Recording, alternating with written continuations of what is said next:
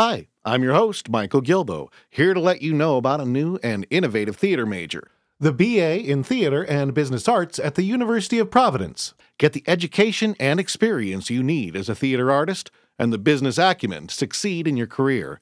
Visit BroadwayBullet.com and stay tuned to the end of the program for more info. Now, enjoy the show. Well, I wouldn't want it to be too perfect every night. It is live, after all.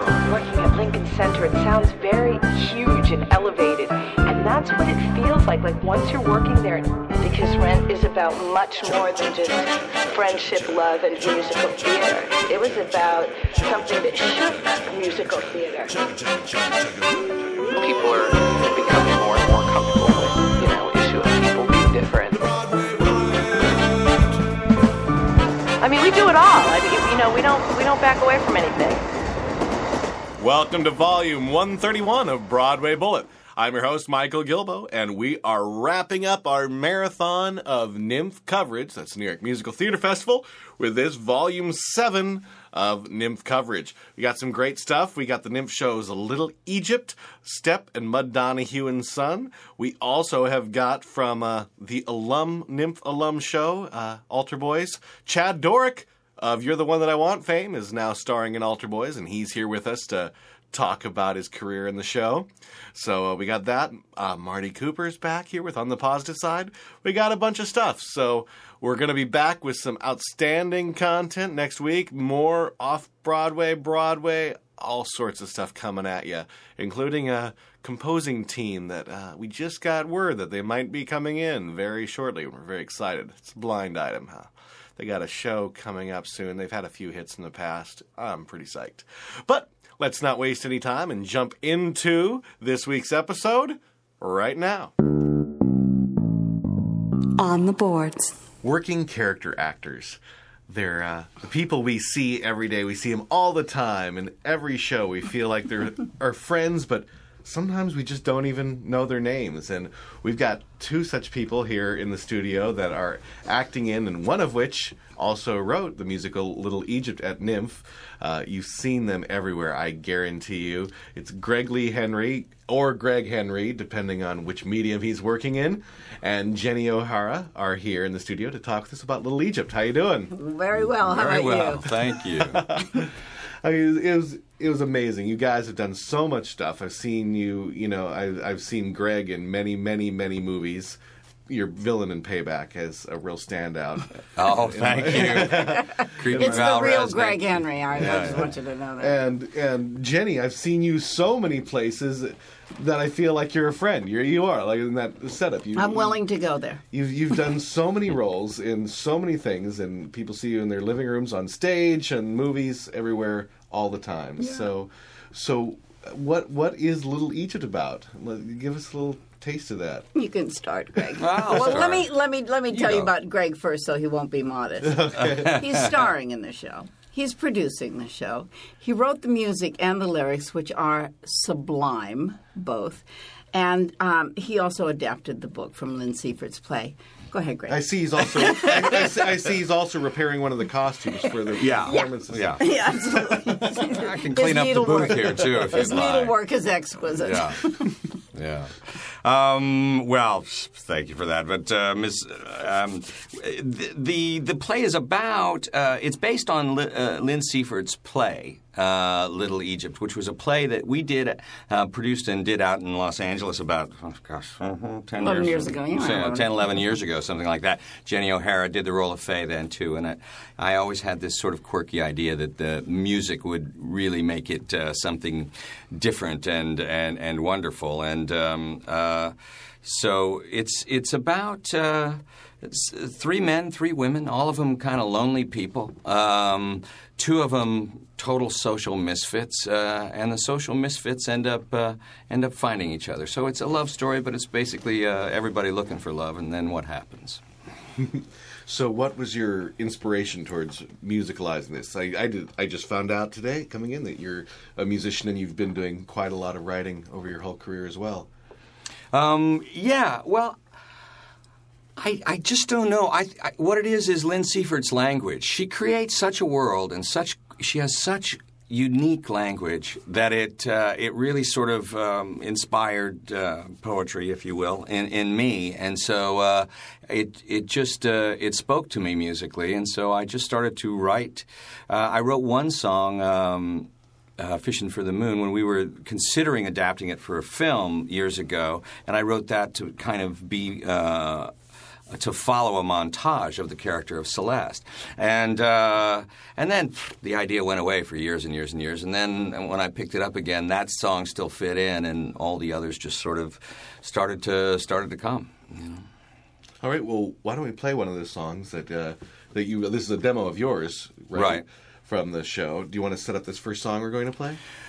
We're going to hear Nobody's Immune.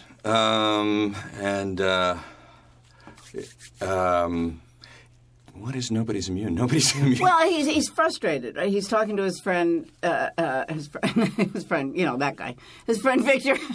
Character Victor, yes. Telling, you know, that, you know, life is just impossible, and, you know, and who can manage it and who can control it. And it's right after this amazing long speech about how he got fired and he wasn't going to lose his temper, so, you know, rather than... He just picked up the guy, his boss, and threw him somewhere, and then goes into this. So her language is just so amazingly wonderful, and sometimes things like calls him his pit tootsie. Well, what does that mean? Who knows? But you know what a pit tootsie is. I know. It's just it's kind of funny.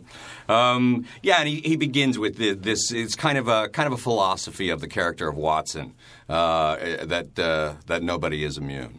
All right, well, let's take a listen. The wild world, Victor, nobody's immune. Don't analyze me, don't give me your pride. It's simply stupid, I hit it. I'm on, boys. There's your time card. You go watch it all day, relation. Keep up in mind, I said, promise that you, motherfucker. Put that high in place. You will watch your ass, you will shut your face. I did not know he was the CEO, but the CEO's made a way. I see it in me. Once around the world, it's all been better on that street. And we just do. Don't go out there, nobody's immune. It's not an old age coming soon. Hey, shit happens. Nobody's immune. Misery by the minute for his Irish crack. I'm punching him out. I shit in his hat. I got to get this food off my neck. I've been playing this that came from the bottom of his head. It's a lot of love bits. It's Darwinian. You know, just not the straight and stealing. It ain't no rose garden diamonds and oils. It's a street fight. Take the tutor. Take the gold. It's more. You better roll up that street and get yourself. It's a jungle out there. Nobody's immune. Mama has a cold and it's coming soon. Hey, shit happens. Nobody's immune. It begs the question why stuff goes from bad to worse.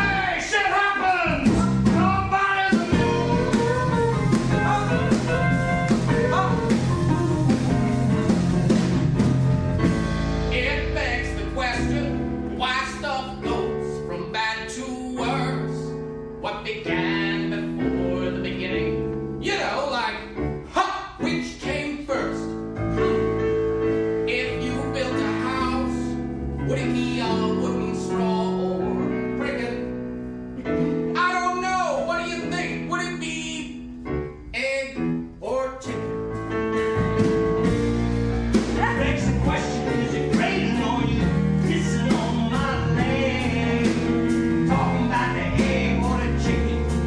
Everybody knows it's the chicken or the egg. I'm gonna ask you nicely, 'cause I ain't ever won a bid. Alright now, say it with me. Which came first? The chicken, Victor. No, the egg came first because the chicken had to come from someplace. You know? Egg came from the chicken. No, I mean, now you can get them at the store, or you can get them at the Colonel. You can get them with two sides. You can get them with baked beans in a bun. You can get them with corn on the cob in a bun. You can get a bun in a bun, but look at you, buddy. And it's chicken, Victor. It's the chicken, Victor! You better roll up that tree and get yourself a room, 'cause it's a jungle out there. I'm coming out of cold and it's coming soon. Hey, shit happens. Nobody's immune.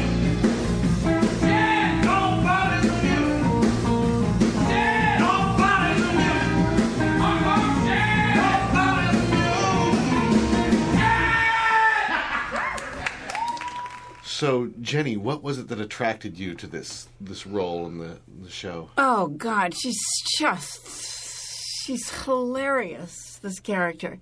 And she could be really mean, but she's not mean. She says the most outrageous things, and she never, as our director, Elisa James, says, she never means them to land. It's just like frogs hopping out of her mouth. And then in the next minute, she'll be very loving, and, she's looking for love. She's got an open heart, very almost child heart, covered by this tough can-do thing. And she's irresistible. And Greg wrote wonderful songs, wonderful songs for her. A lullaby toward the latter part of the second act, which is just a killer. It's funny and heartbreaking, and it's wonderful. Well, I'm kind of curious on your thoughts of, being, quite steadily working character actors in the business. Because it seems to me you got the best of both worlds. You got a lot of work, you got a lot of people knowing you, but you don't have the paparazzi running around after you, making your life insane. Well, I don't. Jenny, fighting them off with a stick every day. People, for me, it's so interesting that because people think, they know me. They really know me, and so it's. You walked in the building. And it was like, teaching in such and so? They think I'm a neighbor. Go to the same church. Live down the street. Taught their children. Mm-hmm. But there's definitely a connection. And then the next question is when I say, "Well, no, but I'm an actress." It's probably, "Oh, what have you done?" Well, it covers a span of about 30 years. Where do I start? So I just say, there's this website, IMDb. You just put that up and you just see everything. And then you'll figure out where you know me from. But it's very nice. But is it, as I envision, do you have all the nice benefits of, I imagine you guys do so much that you got to do pretty well as actors. Maybe not raking in the $24 million paychecks that Reese Witherspoon just landed for. But I would think you got to be doing very well, but not have all the... Steady, fabulous life, yes, I would say. Been very lucky. I've been very lucky. It's a hard road, and when you can make a nice living at it, it's great. How long in your careers were you both working each separately before you really started, feeling pretty comfortable and solid financially in your career as an actor? Well, you sort of never do, but you do. You know what I mean? Because your life starts over with every job, and anything can happen. It's around any corner, so it's really interesting. You can be living lean for a while, and then, bang, you're making incredible amounts of money for a period of time. But I don't know. For me, from the beginning, it took me I was in New York for two. Well, you had great success here in New York very young. Yeah. I was determined that I was going to be on Broadway by the time I was 21. I had no basis for this, mind you. I thought that's how it should be. And I had just turned 22, so I was really pissed when I made my debut with Alec Guinness in Dylan how many years ago. And so it's been pretty... I haven't had to work at anything else since, ever. So that was 64, so that's pretty good. Yeah, that's fantastic. Yeah. Yeah, it was the same way for me. I was pretty lucky pretty early. I had really only 1 year after I left acting school that was, a little rough with the various jobs and things. But after that, I got a show called Rich Man Poor Man Book 2, and so from that point on, I've steadily worked. But it's like Jenny says, there are lean years and there are fat years, so they kind of balance out, and it's a great ride. Now, you like I said, I just found out myself that you've been doing music for quite a long time. Mm-hmm. With the type of roles you play, because I kind of associate with you play a great bad guy. You've played other roles, but to me, the real standouts have been you do some fantastic villains that you really give them a full life. I, that's I. How hard is it to reconcile that image with your music sometimes when you go out and... I'm sure I'm not the only one who sees you and thinks, fantastic villain. Yeah, sometimes it's tough to pull off the balance, but they're in there, you know, so I write them and do them anyway. It's, you know, the roles that you end up playing, it's very funny, you know. It's when I was younger, I'd get the girl and ride off into the sunset, and then at a certain point, you know, I started being the guy that was... you know, messing everybody up. Got the bullet in the head, and so it just sort of changed, you know. But music and songwriting it was always a part of my life, but it used to be a part of my life sort of as therapy, you know. In my younger years, it was like, oh, I'm so sad, I'll write a sad song. Or, oh, I'm happy, I'll write a happy song. But it really, in the last 10 years, I've really taken it seriously and get up and write and work every day and work on the stuff all the time, so that it's become you know, a much bigger part of my life and very fulfilling. All right. Well, let's play another song from your demo for Little Egypt. Do you want to set this one up? This song is called Fishing for the Moon, and this is me singing it out of context of the play, but it is sung by the character of Celeste, played by Sarah Rue. Audiences might know her from Less Than Perfect or Popular on television. And Celeste is back home after being away at college for 12 years. And she comes back home. And this is sort of the first time we get a glimpse of her feelings about why she left and kind of why she's back and who she is, and her relationship with her father, which is sort of a motivating factor for Celeste in the play. All right, we'll take a listen. Sometimes I'm gone before you know it. Sometimes I'm gone for too long. When I come back, you say I've blown it. You may be right, you may be wrong, but I used to say I love you, and I used to call you mine, and I used to call this home. It was before the time I used to have to go out walking, I used to use you to dance to my own tune. Now by all the water underneath these blackened bridges, I'm fishing for the moon, fishing for the moon,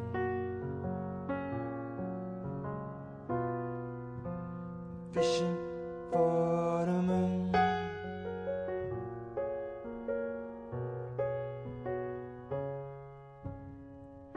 Sometimes it's just crazy to go searching for the source. River to the heart, up the river in the dark. Mud splattered up and out, half flattered, still filled with doubt. When I throw out this line, where were you when all this happened? I used to say I loved you,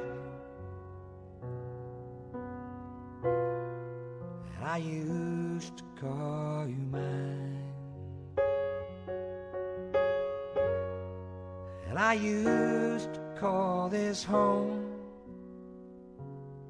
It was before the time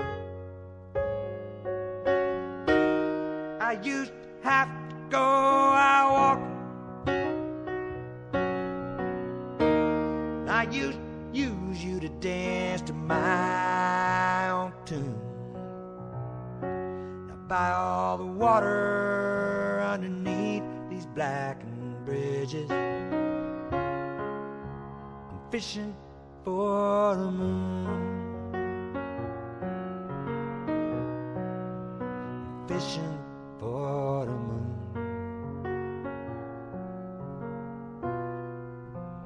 Fishing for the moon.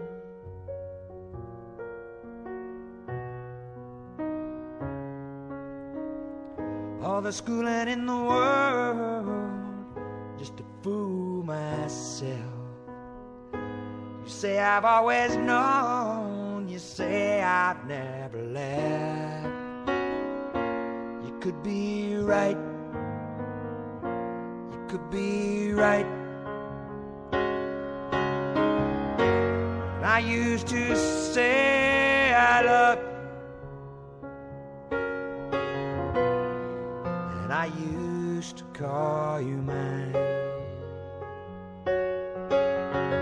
And I used to call this home. That was before the time. I used to have to go out walking, and I used to use you to dance to my own tune. Now by all the water underneath these blackened bridges, I'm fishing for the moon. I'm fishing for the moon.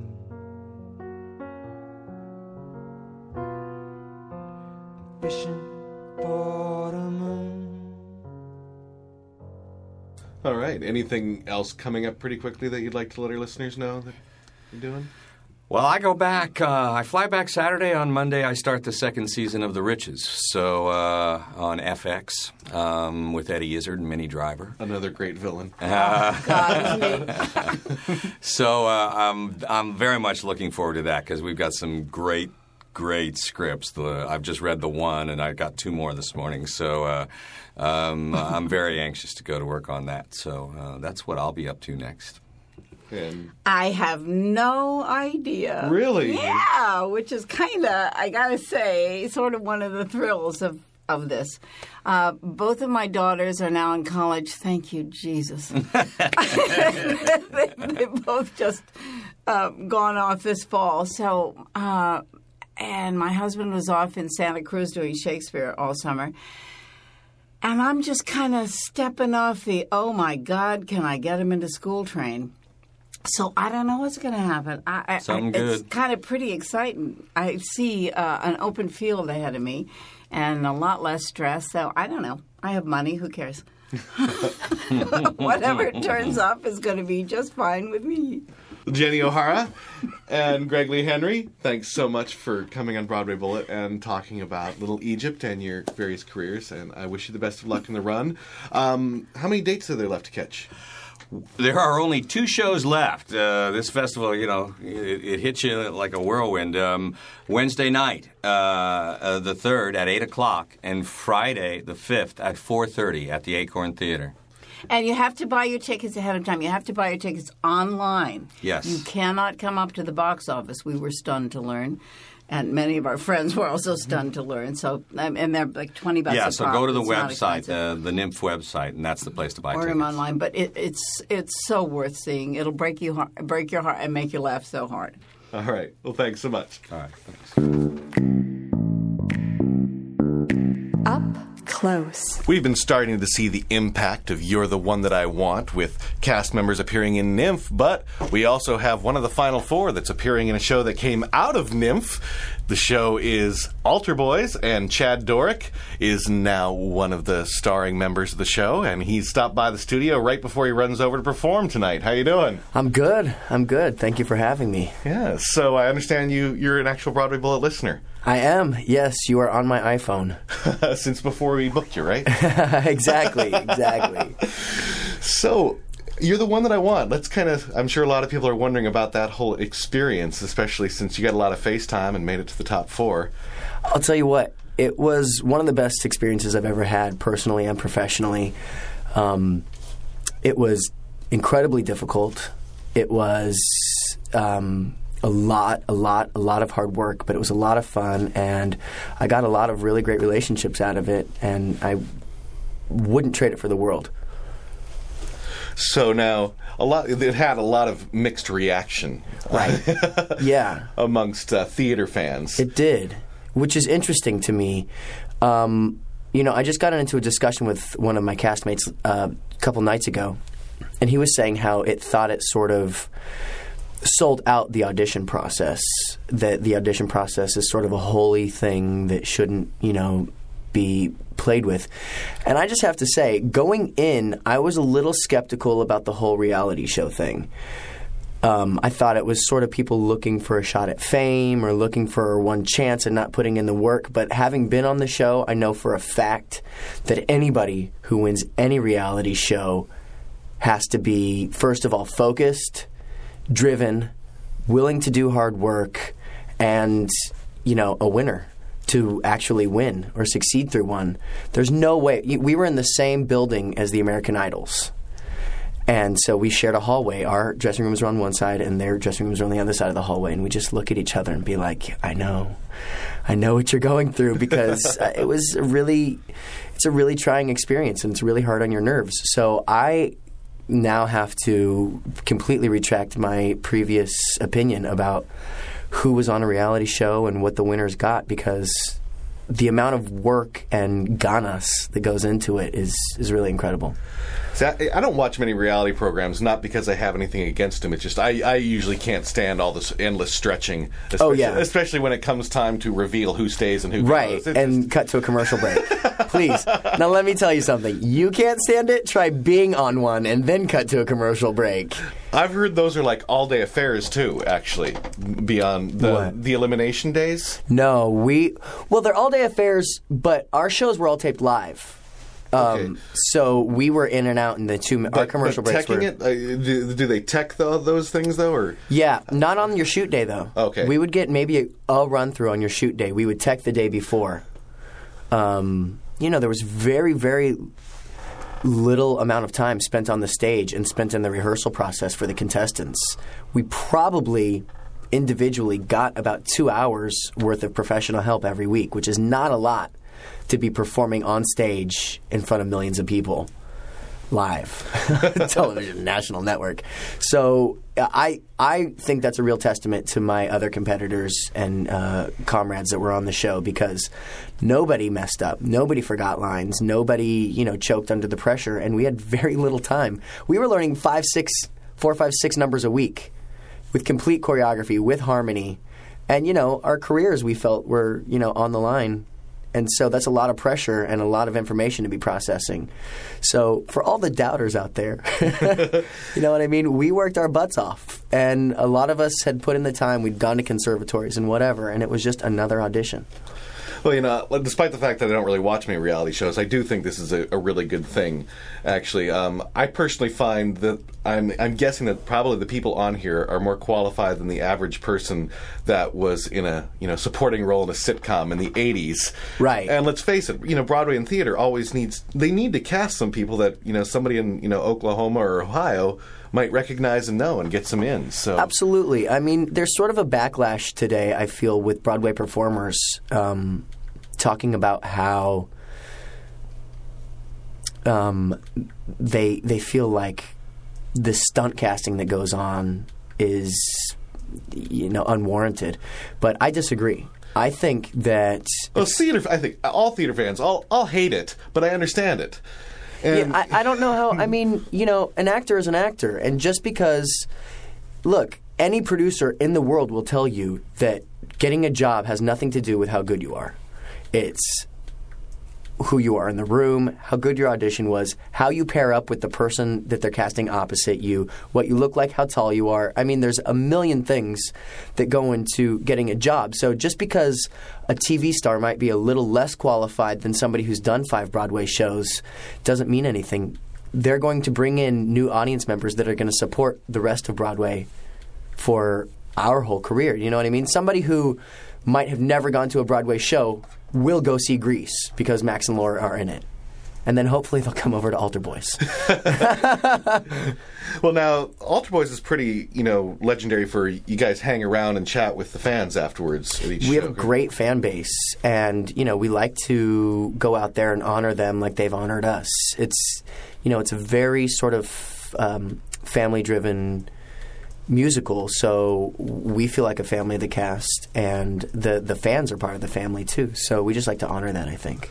Now, when you go out there, in the 3 weeks that you've been in the show already, have you noticed the people turning out to catch you because they saw you on the show? Yeah, every night somebody comes up to me and says, I'm here because of you. I wanted to see the show because of you. I mean, that sounds braggartly, but I'm just saying that they'll say that they saw me on the TV show, and that makes me feel good because I feel like I'm doing, the show did the Broadway community well. So now, what was your history before You're the One That I Want? Well, I started acting when I was pretty young, and I was a TV and film actor. I've done dozens and scores of commercials. I'm from Los Angeles, so I did that. And then when I got into high school, I kind of tapered off a little bit. I went to the Orange County High School of the Arts, which is the same school that Susan Egan, Stephanie Block, Matthew Morrison, Crystal Rodriguez, who's in Chorus Line right now, Lindsay Mendez, who's Jan in Grease. We all are familiar with each other because of this incredible high school we went to. And so I got my musical theater training there, really. And then I started studying with a great acting teacher, Gloria Gifford, and a fantastic voice teacher, Evelyn Hallis. And so that's my sort of professional background. My very first job was the Oingo Boingo video for the title track of the movie Weird Science. You must have been pretty young. I was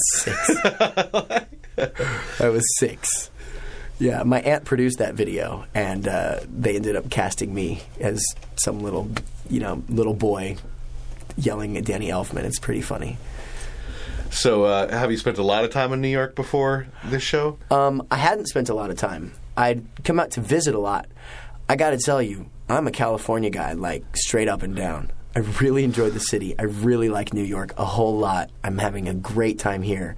But my idea of a good time was being at home. You know what I mean? I'd come out for a week and visit, audition, get flown out for a concert here or something there. But I'm a California guy. So with Altar Boyz, was this something that you auditioned for? Or did they reach out to you? It was a little bit of half and half. I had auditioned for a musical in Los Angeles. And at the second callback, the New York casting director flew out to see those actors, and the New York casting director was Dave Clemens, who casts Altar Boyz. And Dave asked if I had an extra headshot because he thought he would give it to the Altar Boyz people, and I was like, sure. Never heard from him again. And then a month later, I got a call. They were interested, wanted to see if I'd come out to New York. I couldn't, so the director was going to be in Los Angeles. I met with the director in L.A., and then we ended up coming out to New York for the job.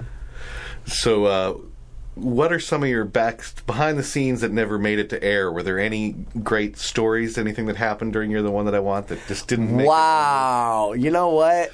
I'm not sure if any of those are fit to broadcast. This is not FCC. Spew away. I know.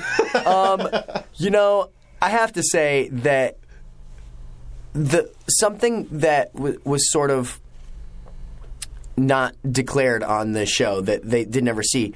They tried to make us, of course, into characters so people could relate to us. Shock, it's entertainment. Right, exactly. And we all knew that going in. Nobody had any, maybe, I don't know if we all knew it, but at least I knew it going in. I've seen contracts for those. I've seen the American Idol contract. I haven't seen that. And it's interesting or scary, depending on how you... Right. So the interesting thing is that every day they would take us in a room and ask us what are, my other competitors were Max and Kevin and Jason, and they'd be like, what are Max's weaknesses? And you couldn't PC it. You couldn't say, well, I think Max's weakness is his confidence or something like that. They'd be like, no, tell us his weaknesses.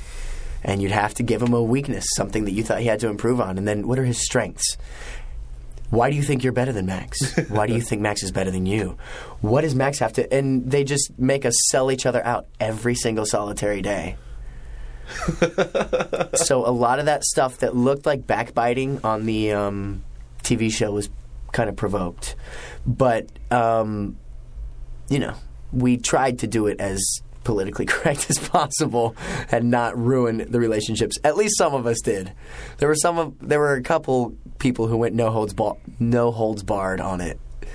And that got a little unfriendly, but beside that, everybody was friendly and easy to get along with and easy to work with. Well, maybe to save your name and based on that, what guy in the program do you feel really deserved to beat you but didn't, or place higher than you?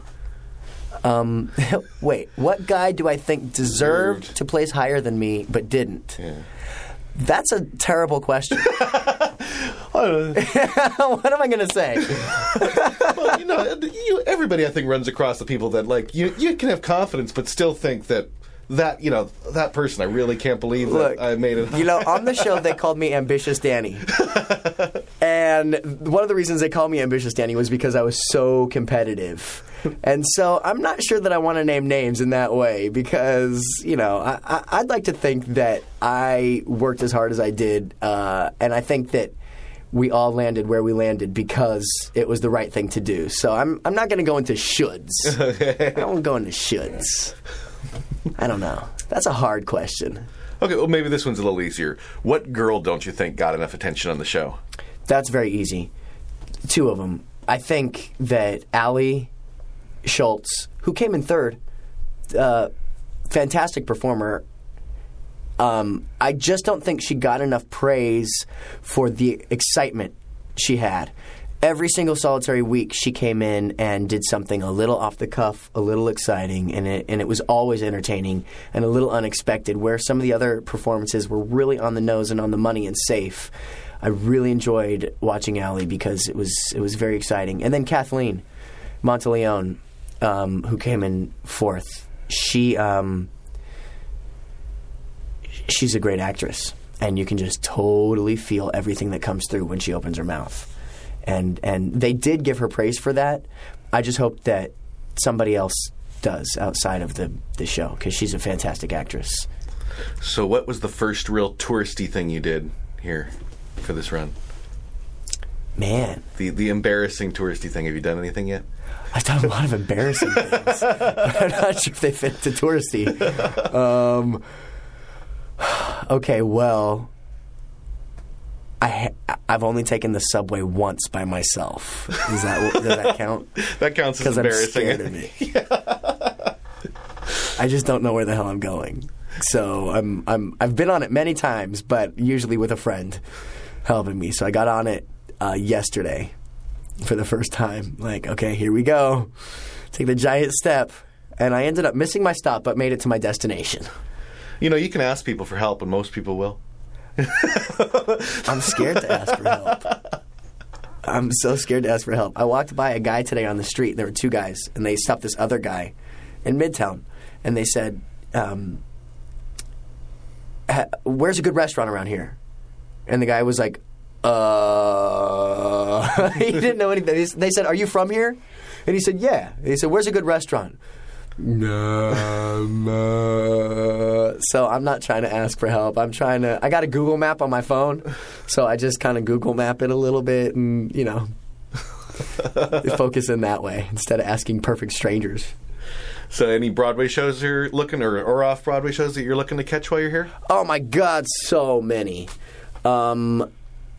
I just saw Chorus Line, which is really good. I want to see Mauritius. I don't know how to say it. Mauritius, right?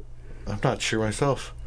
No. I just sat next to Bobby Cannavale for a little bit, and that's how he said it, I think. So maybe I'm right, maybe I'm wrong. I don't know. I really want to see that with F. Murray Abraham. And you know what I want to see, but I don't know if it's still out? Is In the Heights still playing? It's coming back, so... Oh, I can't wait. February, I believe, is when it's scheduled to open on Broadway. I hope I'm still here, because I just caught it on MySpace the other day, and that looks amazing. Did you see it? Yeah. Did you like it? Yeah, I think it's a very promising program. The choreography, if it had been in the running for Broadway this year, would have won hands down, even really? Though it was. Yeah, so... Yeah, I really want to see that. And is there anything else I want to see? I've seen a lot, but There's one other show that I really, really want to see, and I can't remember what it is. Oh. Well, if people are really looking to catch you, I know you're in an open-ended run here with Altar Boyz at the moment, right? Yeah, open-ended at Altar Boyz. I'm just really excited to be a part of the cast. They've really been treating me well, and the fans have been treating me well, even despite my costume. So that's the loyal fans had a little uproar about the costume, but hey, it's a good thing. All the Matthews have worn blue jeans and black shirts prior to me.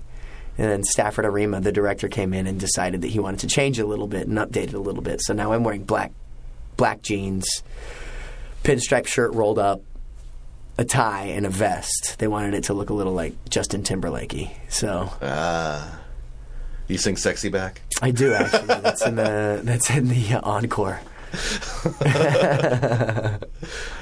All right. So, and remember, fans can catch you if they hang out by the stage door afterwards. Absolutely. I hope they do. We're always there to sign autographs and take pictures, and it's a good time. Well, Chad Doreck, I thank you for coming by and chatting about Altar Boyz and your experience, and You're the One That I Want. And it's a great experience, and I'm glad that the industry has opened its arms to the You're the One That I Want people. Ashley's in Hairspray right now. Kathleen's performing in Long Island. People are performing all over. We had three people in the NYMF Festival, and we've got two guys going down to do A Tale of Two Cities. So I'm really glad that they are recognizing the hard work and talent of these people. All right. Well, best of luck in the rest of your career and the rest of your run. Thank you so much. I hope to see you there. Yep. All right. Bye. The Call Board. First up on the Call Board, Wicked Wannabe Contest. Orange and Wicked have launched a campaign for all budding theater wannabes in the UK. Orange, to celebrate their official sponsorship of the West End production of Wicked, are offering a walk-on role in the West End production. All you have to do is visit orange.co.uk/Wicked and pick up your favorite Wicked excerpt and make a video of yourself singing along with it. More information, visit the Orange official website and enter to win. Then, Two's Company, an all-star event celebrating the music of Stephen Schwartz and Alan Menken. The show will be performed at the Alex Theater in Glendale, California on November 5th. The show is, as it says, a celebration of Alan Menken and Stephen Schwartz, and boasts stars such as Alice Ripley, Rena McKenzie, Sarah Rue, and Kevin Spirtus. The one-night-only concert, hosted by Cindy Williams, will benefit the Los Angeles City County College Theater Alumni and Associates and the Los Angeles City College Theater Academy. Oh, those must be some acronyms that are a mouthful. Okay, then, 3 Discs, 3 Divas. Record label PS Classics will team up with Barnes & Noble's popular Live at Lincoln series for 3 consecutive days of in-store performances and signings beginning November 6th in celebration of the 3 PS Classics solo albums being released that day. The discs are Victoria Clark's 15 Seconds of Grace, Andrea Burns' A Deeper Shade of Red, and Lauren Kennedy's Here and Now. The events will take place at Barnes & Noble Lincoln Square location at 1972 Broadway at 66th Street in Manhattan. And the Call Board is sponsored once again by me. I do a lot of recording work and production, vocal, music, a bit of everything. If you know someone in Manhattan or New York looking to record, or you yourself are looking to record, my rates are reasonable, give you great quality, and I work with all styles, not just musical theater, but pop, rock, R&B, a little bit of everything. So give me a buzz at 646-345-3433 to discuss your project, or drop me an email at info@BroadwayBullet.com. On the boards. Musical theater's not a whole lot of fun without dance, and NYMF recognizes that, and there's also on the slate a bunch of dance-oriented musical theater pieces, one of which that has been selling quite well, from what I understand, is Step. And we have 3 of the people involved in the creation of Step with us here in the studio today. How are you doing? Good. Okay. Would you like to introduce yourselves and say what you're doing with the show so people can connect your names and voices? Yeah, my name is Harrison Rivers, and I'm the book writer on the project. My name is Maxine Lyle, and I'm the choreographer on the project. And my name's Eric Louie, and I'm the producer on the project. Now, Eric, you've produced something else before, I believe. Yeah, I did Kingdom last year. Yeah, that's right. You were in here last year with us for that. Last year for the hip-hop rap musical about the Latin Kings. So you just can't get enough of NYMF. Can't get enough of NYMF every year. Keep coming back. So I guess the first step, of course, is to tell us a little bit about Step. Well, step dance is a very old art form that originated back in South Africa in the late 1800s, and it started in the gold mines of South Africa, actually, with gumboot dancing. Gumboot dancing is a cultural dance that miners used to perform sort of as a way to connect with one another. They were working under very strenuous conditions in the mines, and they couldn't see, they couldn't talk, and so they used rhythm to basically communicate with one another, and they would slap the sides of their boots to create a language. And so that was adopted here in the United States in the fraternities and sororities on black college campuses, and there's evidence of stepping going as far back as the 1920s here in the U.S. It's really become a great urban underground art form that a lot of young people use to build and forge community and just express themselves in a new way. And that's what our musical, also called Step, like the step dance itself, is really about. It's about these dancers sort of telling their stories and their experiences with step and the history of step, sort of through step dancing and music and text. And it's also about bringing the audience into it, too, because step as an art form really is sort of something where there is a call and response. There is a connection with the audience. We want the audience a part of the show. We invite the audience, really, exactly, to be a part of the show. Vocally, they sort of the energy that the audience gives, the dancers feed off of, and so that becomes sort of this new dynamic that you can't really plan for. Yeah. You can hope that it exists. And I think that with the material that we've worked on, there's definitely going to be sort of a palpable energy in the room when this show is happening. It's definitely a dialogue that both the audience and the performers are a part of. Yeah. So, Stomp the Yard. Was it accurate? Oh, my gosh. Yes. He just said Stomp the Yard. This is not Stomp the Yard. Totally not Stomp the Yard. We are staying as true to the art form as possible in this piece. And this piece really showcases the art form. Well, there's no, editing or jump cuts in this show. I mean, you're seeing the step dances and the sequences from beginning to end. I'm not from the South. Oh, no. I'm actually wondering, did Stomp the Yard capture some of the culture of step? I think Stomp the Yard did capture the collegiate culture that step comes out of. But in terms of highlighting form and celebrating the art form itself, I think some of that is sacrificed. Well, it wasn't the story they were telling necessarily in that particular movie. I mean, they were using step dancing as a way to sort of forward the other story, sort of, you know, this young man comes of age and blah, blah, blah, blah. Right. And our show is really about the art form and about sort of celebrating the art form and sort of celebrating the people who are engaging with that art form and encouraging and sort of inviting everyone else to also be a part of it. Right. If you've never seen step before, this show will introduce you to step. Now, I understand, Maxine, that this has been like a dream project of yours for a while. Yes, definitely. This is a long time in the making for me. I actually am the artistic director of a professional step troupe that formed about 2 years ago, and we've been working to develop a larger piece. So this is definitely a dream come true for us. And Harrison, what is your challenge, or what has been your task been in writing this for this dance piece? Or is this more vignette oriented, or is there an actual through storyline, or what do you? I think it functions both ways. I mean, I think it is sort of vignettes and it's a bit episodic, but sort of step and this idea of the beat and of sort of the beat being in each one of us, each person, and sort of that beat comes out. It's sort of the through line. There have been lots of challenges, but they've all been really wonderful. I mean, I think initially I got this phone call, and the phone call was like, do you want to write a musical? We need it in 3 weeks. And I was like, what? So, I mean, that was an initial challenge, sort of the time constraints. And then we've just sort of been creating this piece in the rehearsal room, as a group. So, I mean, there are challenges with that, how do we communicate, this needs to change, or that needs to change, or can we take it in this direction? It's been a wonderful collaboration. I mean, I don't think I've ever grown so much as an artist as is working with Maxine and Eric and the rest of the crew, Amissa Miller with dramaturgy and Alicia Diana House sort of helping us out with some sort of consulting on the directing, and Martin our director, bringing in his directing skills, and the steppers themselves bringing in sort of their personal experiences. I mean, it's really been fascinating. Yeah, and Wayne. Now, so the music is live, too? It is? Yes. Yeah. We'll have two musicians on stage for the piece. Yeah. Do you incorporate them into the action as well, as since they're on stage, or are they... Well, the music definitely informs the stepping and informs sort of where the text goes. So there's definitely a that dialogue idea continues even amongst sort of the steppers and then the actors who are performing the text and then the music. So there's definitely a very sort of a dynamic dialogue there. All right. So, Eric, any further plans with this? Or yeah, we're moving to Broadway now. No, I mean, I think we have two sold-out houses already. We've extended. We have an 11 o'clock performance that we're selling now. I think there's an interest in it, and I hope we have a life out of this.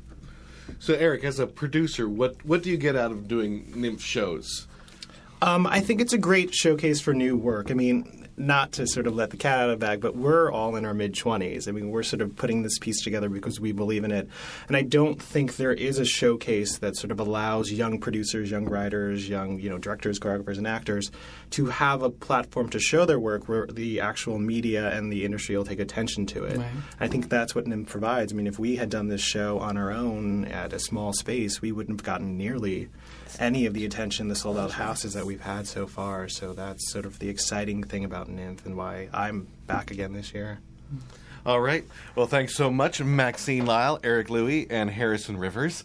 Best of luck with Step. Oh, we got to say the dates. We have to say the dates, yes. We have, we're at the 45th Street Theater. Right. We have two sold-out houses on Sunday, September 30th, and then on Saturday, October 6th at 11 p.m. All right. So wish you the best of luck with that. Thank you so much. On the positive side. Hey, this is Marty Cooper once again on the positive side. Once again, I'll start my portion by saying if you have any opinions or comments or suggestions, email me at BroadwayMarty@AOL.com. If you remember the last segment I had, I started talking about marquee value of shows. And I did mention Grease. I passed by the theater tonight on the way here, and there was a line waiting to get into the 7 o'clock show. I think Grease is one of those shows that no matter how you stage it, no matter how you do it, people will flock. It'll bring those bridge and tunnel people into New York, as does Jersey Boys, of course. That's another instance. I don't think Jersey Boys, if you didn't know what they were talking about, if people had no idea, and there are a lot of people in today's generation that have no idea who the Four Seasons were. I think that show is run on merit alone. Of course, you walk down Broadway and you see Mamma Mia and the music of ABBA, and people will flock to that show. Wicked is one of those shows that if you mentioned the title, they wouldn't know what you were talking about. But a lot of people knew the book, and the fact that it's a Wizard of Oz backstory, they're going to go see that, and especially after it opened and all those little chickadees, as they call them, found out you had all these belting alto songs in the show. They flocked to see that, and I think that's what brings the audiences in. I think the 11 to 19-year-old female crowd is going to see Wicked. I mean, among other people, I think it's a fine show. I don't think it should be reduced to that. If you walk down Broadway and you see Oprah Winfrey presents Color Purple, just Oprah being up there all by itself is enough to draw people in. I was walking down Schubert Alley the other day, and I saw a picture with a leaping child in jeans and a cap and a T-shirt, and it said, "Billy's coming, September 17th, 2008, Imperial Theater." And I think that's one of those shows where all you need is a trademark. I think it'll be one of those trademarks as Les Mis is, as Phantom is, as Miss Saigon is, that will just draw people because it got very good notices in London. And there are a lot of people that make it over there just to see that show. I've seen it twice.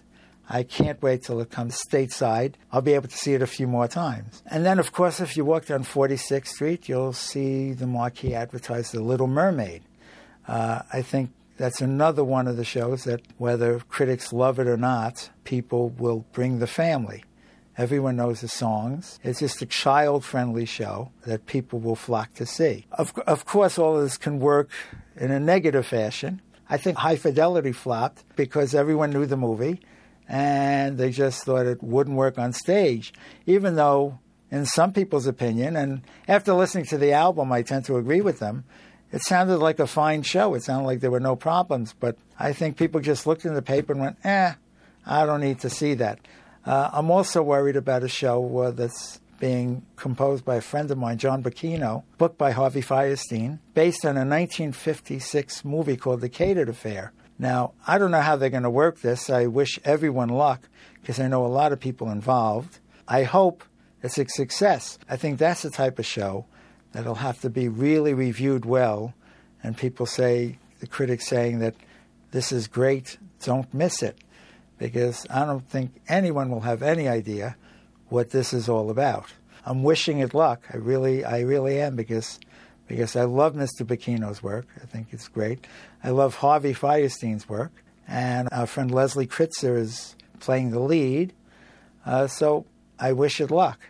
I just hope it works. I hope it gets good reviews, and I'm crossing my fingers for you guys. I also wanted to say one more thing off the topic, that sometime around the middle of October will be the 50th birthday of one of the great shows of all time, West Side Story. It's the first show that I saw. I was, in case anybody didn't know, at the time I was 12 years old in 1957, and I became a total theater addict. It was written by Mr. Leonard Bernstein and a newcomer named Stephen Sondheim, who, by the way, about 3 years later, was set to write the music and the lyrics for Gypsy. And Ethel Merman said, I will not have a little snot-nosed kid writing my score. So Julie Stein came in to write the score, which wasn't a bad idea because he wrote one of the greatest Broadway scores ever. So anyway, until next time, this is Marty Cooper saying, stay on the positive side. On the Positive Side is brought to you by The Colony, online at colonymusic.com or in the heart of the theater district at 49th and Broadway. You can always say, I found it at The Colony. On the boards. Parent and child relationships in the entertainment industry are very acknowledged to be true and cause a lot of drama, and it made the basis for some good drama. And at the two-person show at NYMF, Mud Donahue and Son just started the other night, so you actually have some time to catch this show over this weekend before NYMF rounds out. And we have got the two-person cast here with us, Sean Wiley and Karen Murphy. How you doing? Nice to see you. You just literally ran over here right after the show, so... Yes, we did. We are ecstatic because, to be quite humble, we know we have a hit on our hands. There are many common denominators in this story. As you say, parent-child relations. Tragically, the other common denominator from, as Eugene O'Neill has written so much about, is alcoholism. But it's also historically accurate, and it's incredibly entertaining. There were alcoholics back then? Well, there were. Just a few. Really? I thought that was new. Yeah. I thought that didn't happen until AA. Yeah. Nope. 'Tis the Irish. 'Tis the story of the Irish. Yes, indeed. So what is the show about? It's pretty much mother and son, but I imagine... Jack Donahue was a vaudevillian. He was about as big a star as, say, Brad Pitt is nowadays, back in the teens, 20s, and 30s. He wrote a wonderful collection of letters called Letters of a Hoofer to His Ma. And it was published by Cosmopolitan magazine in 1930-31, I think, one of those years. And it's literally letters from this 19-year-old who runs away from home and joins the small-time vaudeville circuit. Letters to his mother. To his mother. And her letters to him. So did you read these? Yeah. Did you research? Good. Always doing the research. So now, what's the style of music? And we don't have a demo for the flavor. The flavor is of the period. Maybe a little Scott Joplin, and then a little bit of maybe a little honky-tonk, and just a glimpse at what was coming from the world of jazz. It's very tuneful. It's very accessible. It's very tap-your-toe kind of stuff with some heart-rending ballad here and there. Pretty much A to Z. So what's it like work-wise carrying an entire musical, just two of you on stage? Not much downtime, I would guess. Yeah. Well, you're shot out of a cannon. Yeah. Yeah, and it's back and forth and songs and dances, and I feel like I lose 10 pounds every show. Sean does a tour de force, stop the show, tap number in the second act that Broadway hasn't seen anything like it. It's really just a wonderful little gem. And in under 2 hours, you get the story of the mother and the son and the growth of their relationship. And yet musical styles and dance styles are introduced, and the humor and the Irish sensibility. He lived in the Boston area. So Jack travels and references being in Lynn, Massachusetts, and Taunton, Massachusetts, and Woonsocket, Rhode Island.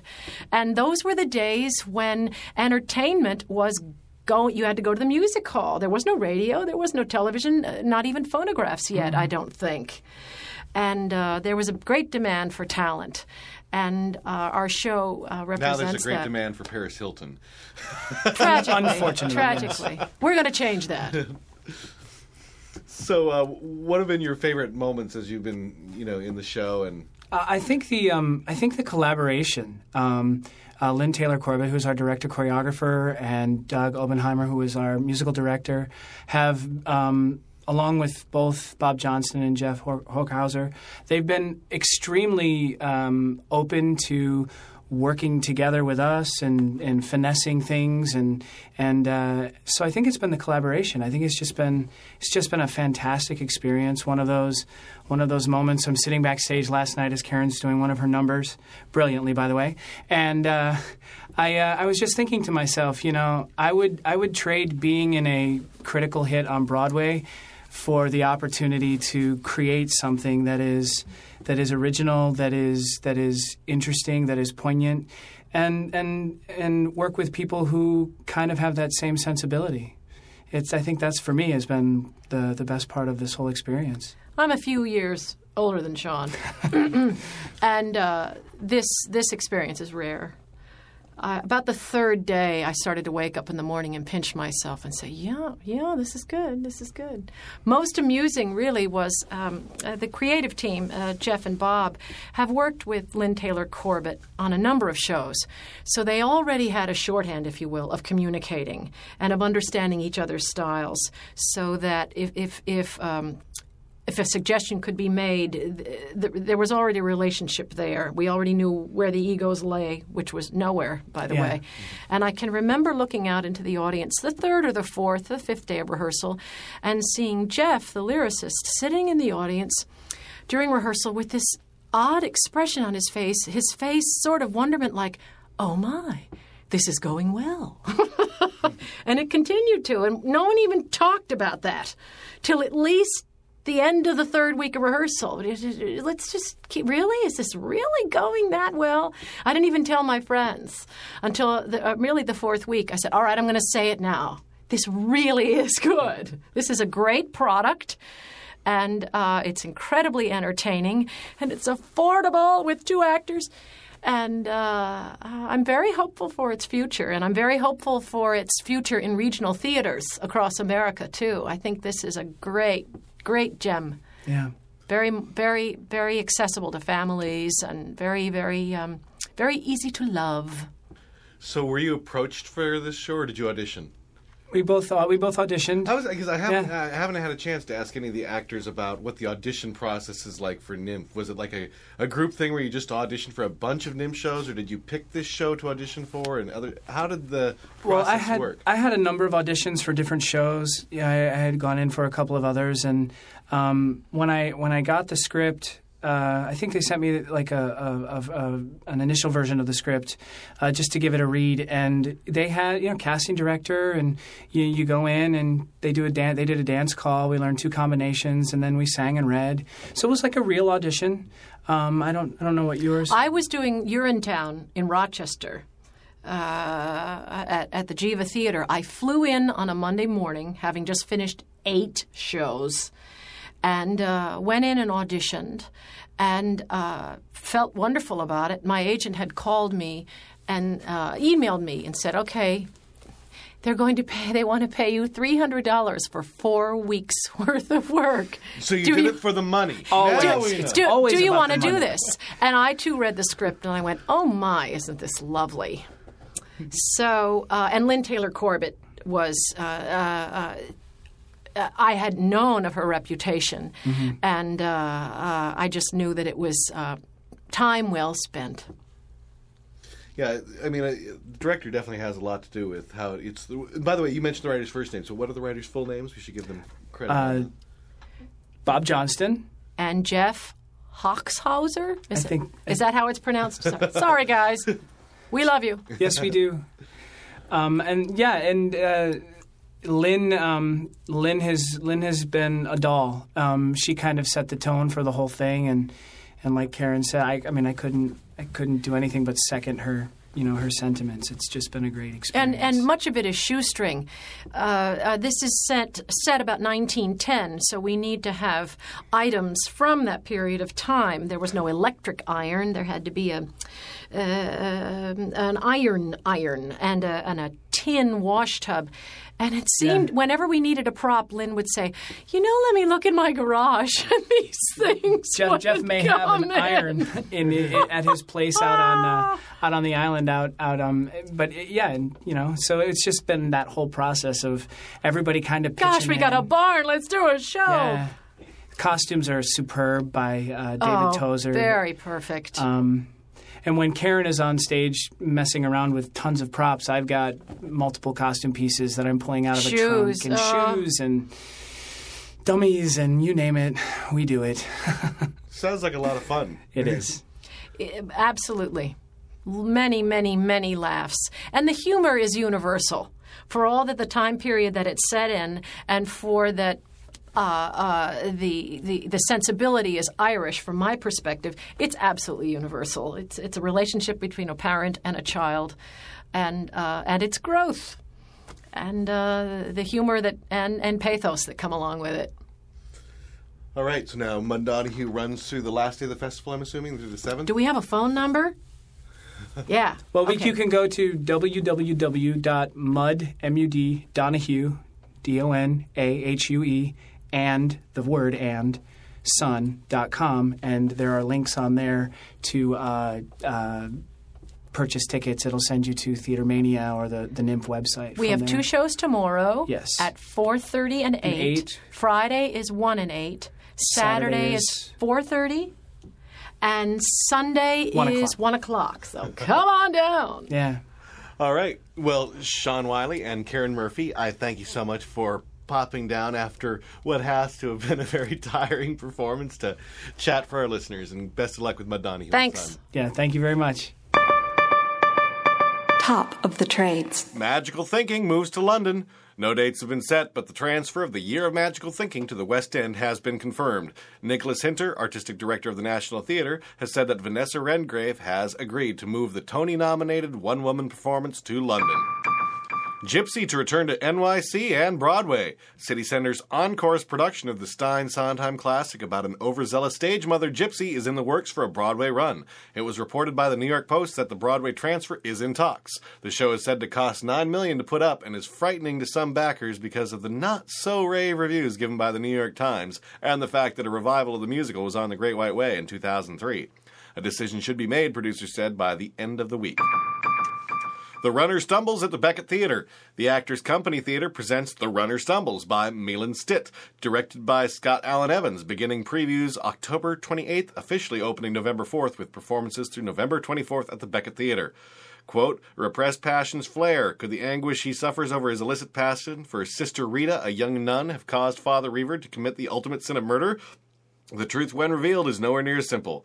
Set in rural Michigan at the turn of the last century, The Runner Stumbles is based on a true story, quote, explains press notes. We have all the dates and times in the show notes for Volume 131, which you can find at BroadwayBullet.com. Just click on Volume 131. Top of the Trades is brought to you by Broadway World. Tune in to BroadwayWorld.com for all theater news and great message boards and community with the theater. Curtain Call. Tony Award winner George Grizzard, age 79, died October 2nd in Manhattan.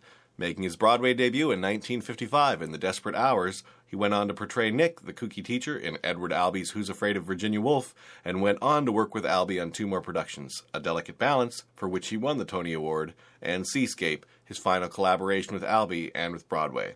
Broadway's lights will be dimmed for yet another passing star. You will be missed, Mr. Grizzard.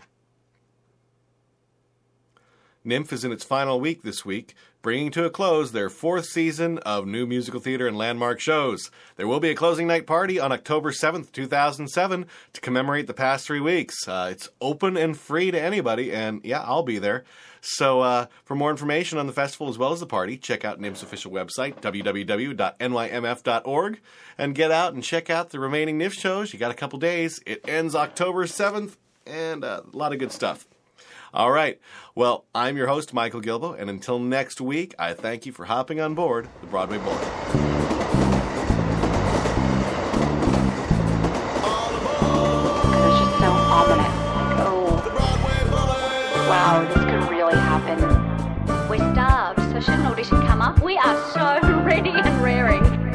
So Jake Kowski says my name, and I'm in the can. Actually, the bar fade thing comes from my whole life. People just going Folger, Fogler. So it didn't take much, though, when he proposed. I said yes. It's fun to know that those lines will stay in the show when other actors do it in the future. The hairs went up on the back of my neck. Was a thrilling moment. Somebody told a fabulous story about their fox getting into a fight with their cat. Unpackage those things with the audience and explore them a little bit. So, a little more about our brand new theater and business arts major. I know what most theater programs are like, and I've talked to thousands of artists. All of this told me that a new style of theater major was needed.